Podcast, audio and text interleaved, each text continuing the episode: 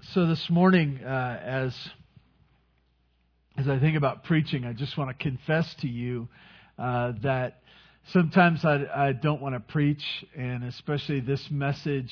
Sometimes I, I feel like dancing around some of these topics of marriage, uh, but I want you to know that. Um, I want you to hear from God this morning. I want you to hear God's message for you, not Kevin's message not anything else. And I think that we all come to God's Word with a heart of a coward much of the time. Uh, one who's trying to justify and to make things say something that they don't really say, uh, and try to make our our lives the exclusion. Uh, yeah, this is true for everyone else, but I've got a different situation. And this morning, I just want to confess to you uh, that I'm a weak preacher, and I hope that uh, above all that you hear from God this morning. The book of Proverbs, uh, as we get back into it, I want you to remember that this is uh, from a father, our heavenly father, uh, to a father, Solomon, and he's uh, giving this to his son. And, and I think that I, I picture him sitting down with him, and he probably didn't sit down. It was over time and letters and obviously written down. But I, I know that as parents, we have a million things we want to tell our kids. Uh, and that's a great conversation. If you ever want to sit down your son or daughter and say, uh, there's a million things I want to talk to you about right now. Number one, uh, and then just start plowing through them and realize that uh, they're going to be tuned out at about 5, maybe, and maybe 1.5. I don't know. Um, this is Solomon's, inspired by God, his message to his son. And he, I, I don't think he's screaming, but with much passion, he says, I want you to know this. I want you to know this. This morning, um, as we look at marriage, these are the things that he wanted his son to know about marriage, and it's inspired by God. Um, so we, we look at it this morning for our own lives as well. This is Solomon, and I know that's kind of weird. For those of you who know who Solomon was, um, you're going to hear this and you're going to say, he was uh, the ladies' man of the Bible. I'll just say it that way. He was the ladies' man of the Bible. He had multiple wives, girlfriends on the side. He was the you, you can say that he was the grand failure when it came to marriage, not the grand success. And so, um, if you've ever been uh, a young man or a young woman before, uh, you know that when your parents tell you something and you've grown a brain and you, you can, you're aware of your surroundings, and they tell you something that's different than they're doing or have done, you kind of, the hypocrisy alert goes up, right? You go, aha! You're telling me one thing, but you've done something else. And sometimes we think it's a cop out for as a parent to say, uh, do like I say, not as I have done, or not as I do. I want to tell you, parents, um, I want to embolden you right now.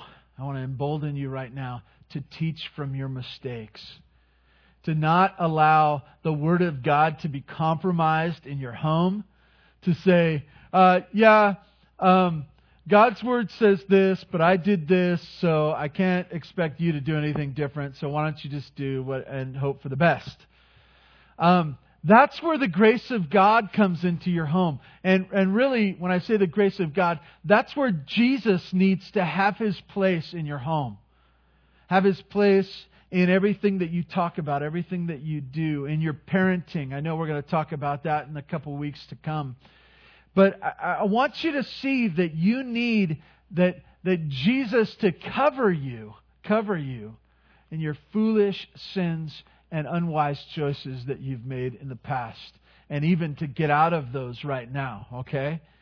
Uh, so, so that's what I would say. And Solomon uh, was the grand example of that. That he described to his son as he sat him down, as he downloaded to him the information that he was going to need regarding marriage. It was different uh, than he had lived. Um, I think it's important uh, for us to remember that this is what God says. This is what God says. Uh, you will you will find many different books about marriage and how to have a happy marriage.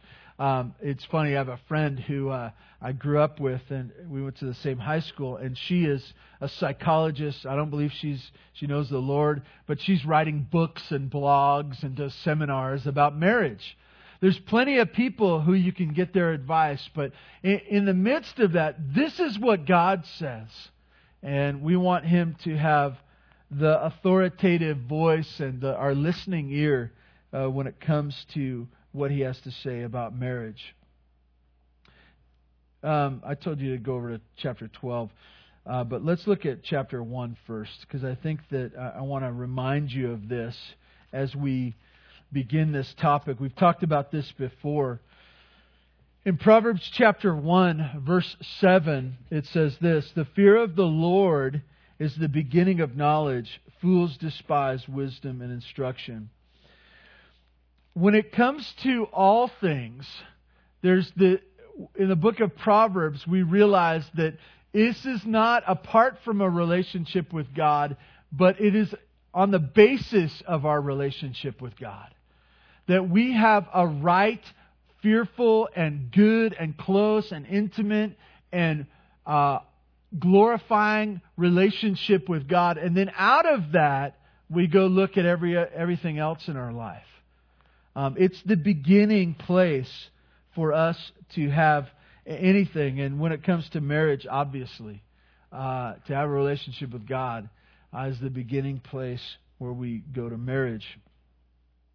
I don't need to tell you that marriage has fallen on hard times. Fallen on hard times we could stand and give testimony in our own families, in our own lives, in our community, uh, in our, our state and country today that marriage has fallen on hard times. And it's so hard to even talk about marriage sometimes because what is called marriage today is different than what we see in the scriptures. And so this morning I, I use that as a starting point that I realize that many of us have different pictures um, because marriage has fallen on hard times. And lastly, I want to say this in, my intro is just I want to say something politically, okay? Politically. Are you excited? Uh, I know that many of us uh, are involved in politics and we kind of can see where our culture is going and uh, we see that different things need to happen and they need to happen now. Um, there's propositions, Prop 8 in our past, and uh, uh, there will be others that we could vote on, and there will be different court cases. And I want to tell you the most uh, powerful thing that you can do politically, okay, to change our world today. And it's have a good marriage. It's have a good marriage. That's the most powerful thing that you can do. And I'll tell you why. Because to change, to really bring about change in our world today, it's the change of a heart and a life. And most of where our culture is going comes like this. Um, kids, when they grow up, they're, they're real simple. They, uh, when they're they're real small, they just look to their mom and their dad. They just look to them. They, it's the safe place. It's the person they're with the most, and they look to them, and they kind of that's where they get it all. As they grow to become more self aware, uh, they, they start going, oh, there's my dad. There's my dad, and I'm a man, so I'm going to be like my dad. I'm going to be like my dad. That's the default position, okay? Uh, that's the natural course of life. Uh, girls like their mom, there, there's a sense of growing up like that. Once they get to the place when they are uh, beginning to think on their own, they, they, it's real simple the way they do this. They will look at marriage, they will look at marriage, and they will get a picture of what marriage is from their parents. And they will decide, it will be the most powerful influence on them what they see in their mom and their dad, what they see in their grandparents, what they see in the peers of their parents and grandparents. If they have a great picture it will be naturally attractive to them to follow in their footsteps. Okay? And that's powerful. That's powerful uh, for you um, to think through uh, what you can do in our world today. I think sometimes we get too wound up politically thinking that that's going to save the world, and it's not. Uh, what's going to save the world is that we walk by faith with Him. Back to Proverbs chapter 12, verse 11. Did I say 11? Verse 4. I'm sorry. This is what God talks about marriage. Uh, I have five points for you this morning. The first one is this. Um, if you look down at chapter 12, verse 4, it says this An excellent wife is the crown of her husband, but she who brings shame is like rottenness to his bones. I was thinking about this, and um, that first part there, it reminds me of a greeting card, like a anniversary card, right? Put this, you know, you can maybe customize this, okay? And the cover, it says this it says, An excellent wife is the crown of her husband. You know, you get that picture, this beauty and all this. And then you open it up, and then you open it up, and it finishes the verse. But she who brings shame is like rottenness to his bones. Youch, right? Uh, that's amazing, isn't it? Because, and what, what does that tell us? There's a crown. Eddie did a card for me in the first service. You can look at it later. Uh, there's a sense of beauty that comes to a marriage through a spouse, a, a wife that, that is a blessing to him. And I want to tell you that as the, that there is this great advantage, there's this great blessing and wealth that comes to a marriage. Uh, the same is true on the negative side. It's rottenness to his bones. There's one who, who isn't that. And, and you look at that and you say, well, what does that tell us about marriage? Uh, marriage impacts everything, right?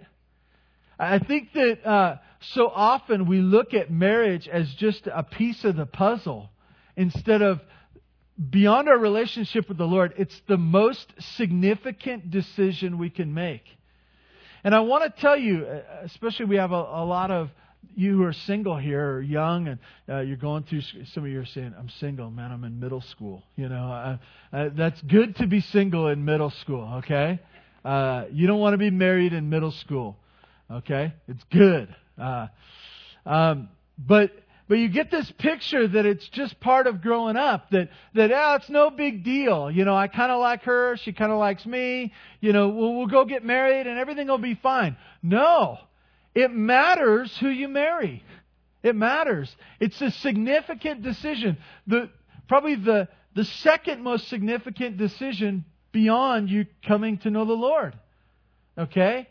And that impacts who you spend life with. It impacts you either for blessing or for making your life difficult. Uh, this, some of you are going, well, a little late, you know. I'm already married. I've already been down that road. This is not primarily for you. This is for you to download to that next generation. You know, if you don't have a son or a daughter here today, grab one in the hallway and tell them. Okay? Just tell them, push them up against the wall and say, I need some. It is important who you marry. Say it like that, okay? Push them up against the wall if you have to. If it's one of my kids, you have permission. I'll sign a sheet or whatever. Um, marriage impacts everything. Super important for us to remember. Um, I think when I think about this, I think of a young man uh, father trying to tell his young man, but this could be true for a daughter as well, right?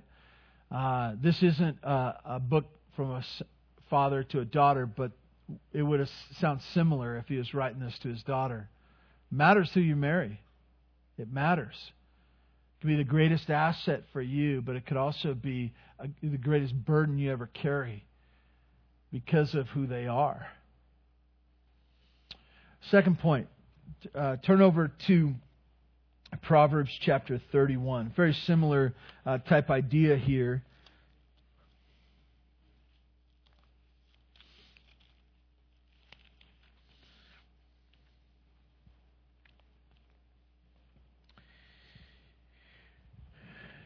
find this out about a wife. It says this an excellent wife who can find. She is far more precious than jewels. Than jewels. Um, I don't know if women, if you know this, some of you women are like this too, but men are greedy. Dollar signs mean something to us, okay? We struggle with that. We, we, we like the idea of having money. We like to have it in our pocket, in our account. We like the power it gives us. We like to have money. And so that, that's an important thing to us, maybe too important.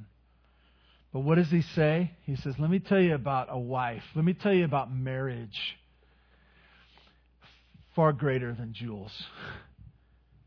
She is far greater than jewels. That great wife, she is far greater than any wealth that you can have he puts it into perspective for his son. He says, Let me, let me explain this to you, son.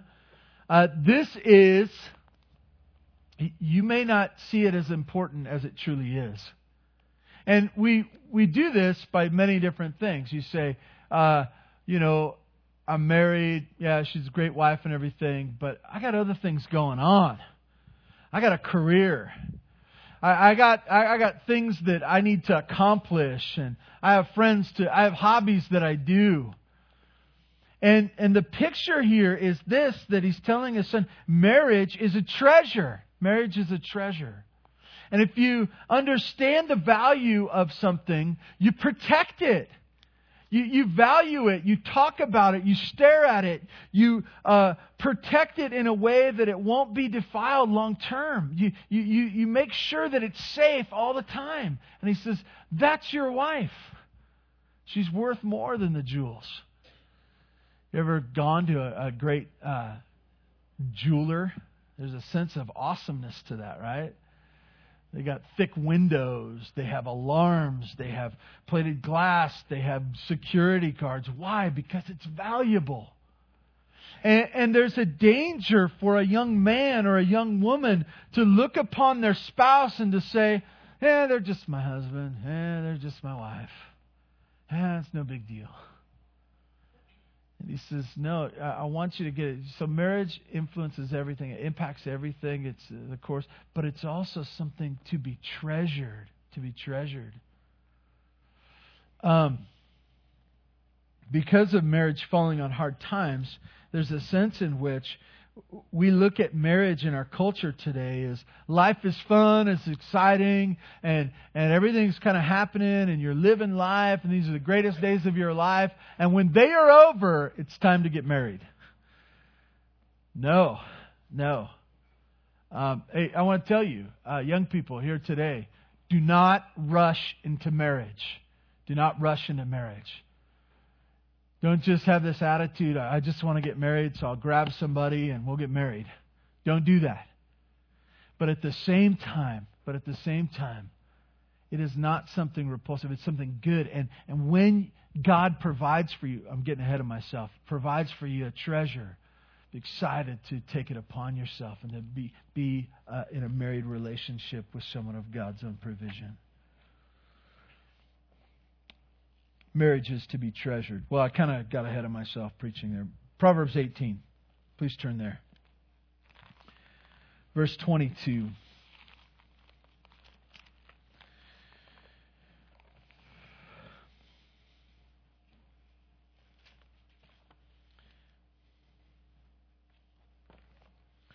Proverbs chapter 18, verse 22 says this He who finds a wife finds a good thing and obtains favor from the Lord.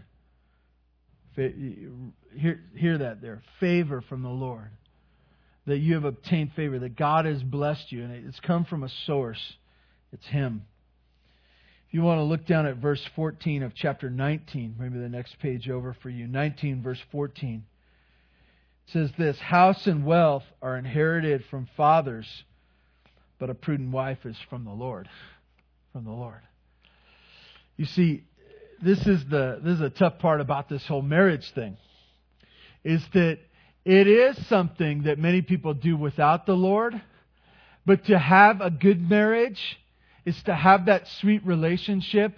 It is from the Lord. It is from the Lord. It's a gift of His. It can't be found someplace else. It's something that uh, I know we got a, a good, hardworking group of people here. And, and you say, well, I can do anything. I can make anything happen. But a good marriage, a great marriage, a blessing of a marriage is from the Lord. It's a gift. It's a gift. Marriage is tough. We live in a sinful world. You, you both are sinful people. You come together and you live in a home where there's two sinners fighting for supremacy. It's going to be tough. It's going to be tough. And so, for that to be good, it must come from the Lord. Come from the Lord. That was number three. Marriage is a gift of God. Number four. Uh, turn over to Proverbs 21, please.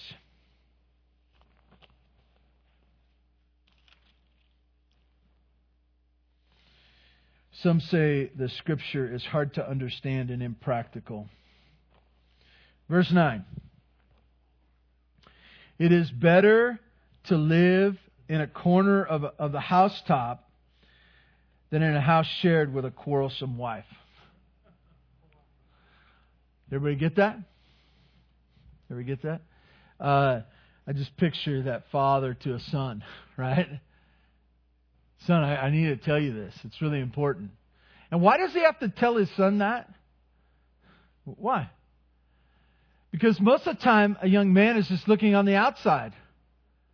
He, he says, Well, she, she's pretty, I guess. You know, everything seems uh, right. She's fun, you know. For the most part, we have a good time together. You know, I, I it comes from, you know, family's got a lot of toys. They got a cabin up on the lake. You know, things are looking up. This is this is a good thing for me. He says, Son, I want to tell you something super important. It'd be better for you to live uh, on a housetop outside, exposed to the elements, than to live with a quarrelsome wife. That wife that's fighting with you all the time.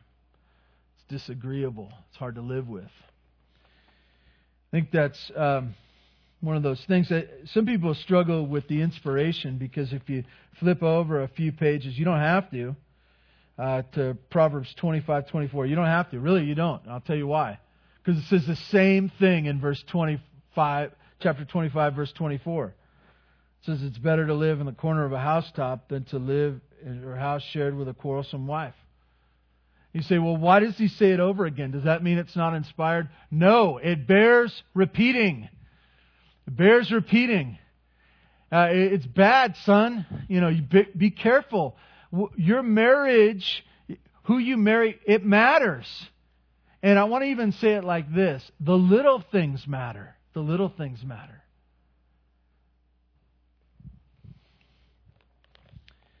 Proverbs also says this, uh, chapter 27, verse 15.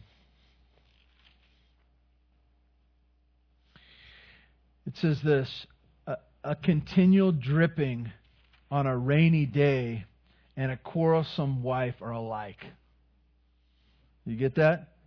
Continual dripping on a rainy day and a quarrelsome wife are alike. You can uh, flip over to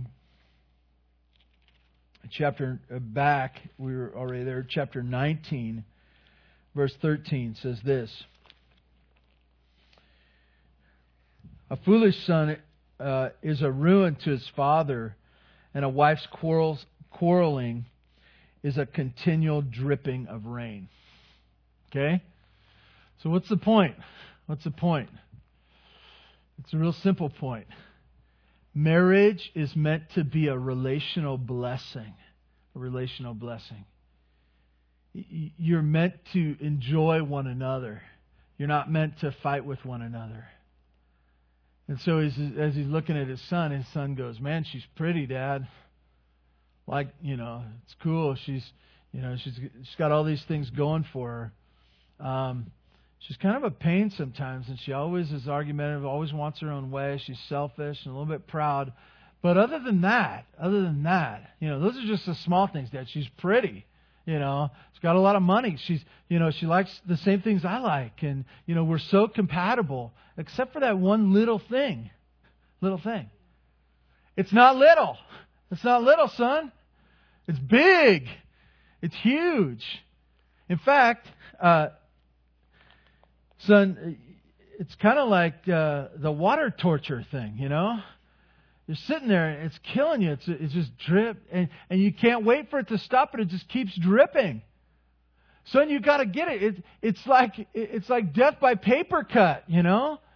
It, it's real small. It seems real small, but over and over again, it's big. It's big.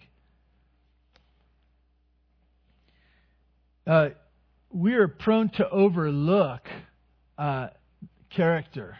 Isn't that weird? We're prone to overlook character. We're prone to overlook uh, the fact that someone is not kind, someone is not merciful, uh, someone is not easy to be with. Um, the point, I guess, is this to, to be married, son, to be married to a selfish and prideful person will be awful for you. Be awful for you. You say, well, um, this morning, uh, Kevin, you're a bit late on this. I've been married for a while. Um, and you may feel that way. You may feel that way. Uh, what, what's the. What, there's, there's two things I want to tell you for those of us who have already been married. Two things I want to tell you. First of all, is this these are meant to be impressed upon our children. They're impressed upon them. There's something that we need to download to them. We need to make, be active with this. I think some of us are passive parents. We go, eh, you know, uh, uh, yeah, they'll be fine. It's just a phase they're growing out of. No, it's not a phase they're growing out of. It's a, it's a train track they're on, okay? And we need to derail that thing, okay? We need to put it on a different track. It's very important we do so. And so for us to talk about these things with our kids and the next generations, our kids and grandkids, super important to do. It's first application. The second application is this where you're at right now. When you, when you think about this, you think about it like this uh, someone who's arguing and quarreling, uh, just being a jerk, hard to be around. It's bad to be married to them. It's tough to be married to them. You want to be, you want to be a person that is easy to be married to. Easy to be married to. A blessing to your spouse. You want to be that person that, that makes marriage easy. The idea of quarreling, you know, uh, there's a sense in which there's thousands upon thousands of things every day you could argue about, isn't there? Uh, there are, you know.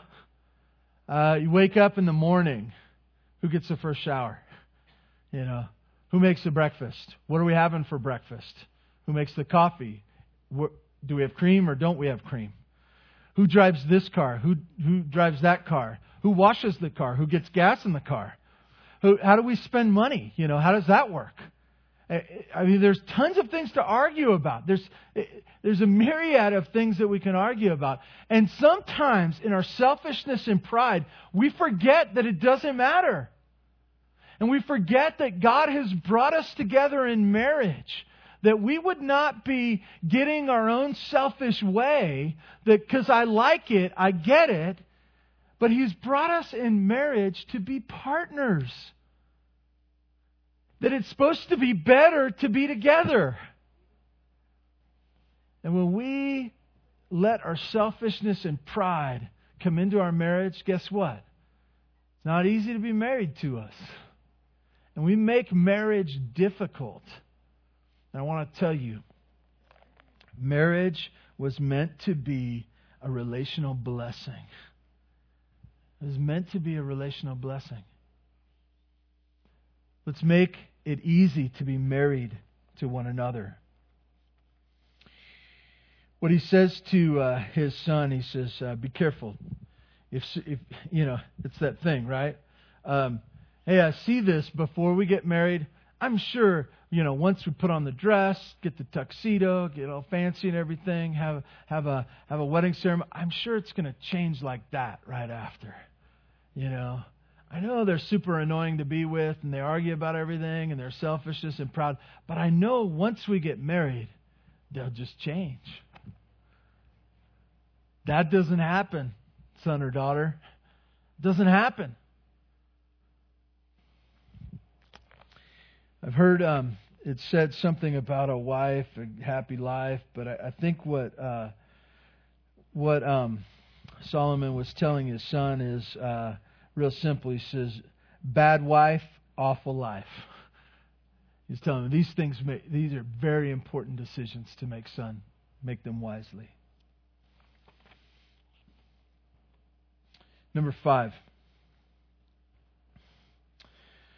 Uh, turn over to Proverbs chapter 5.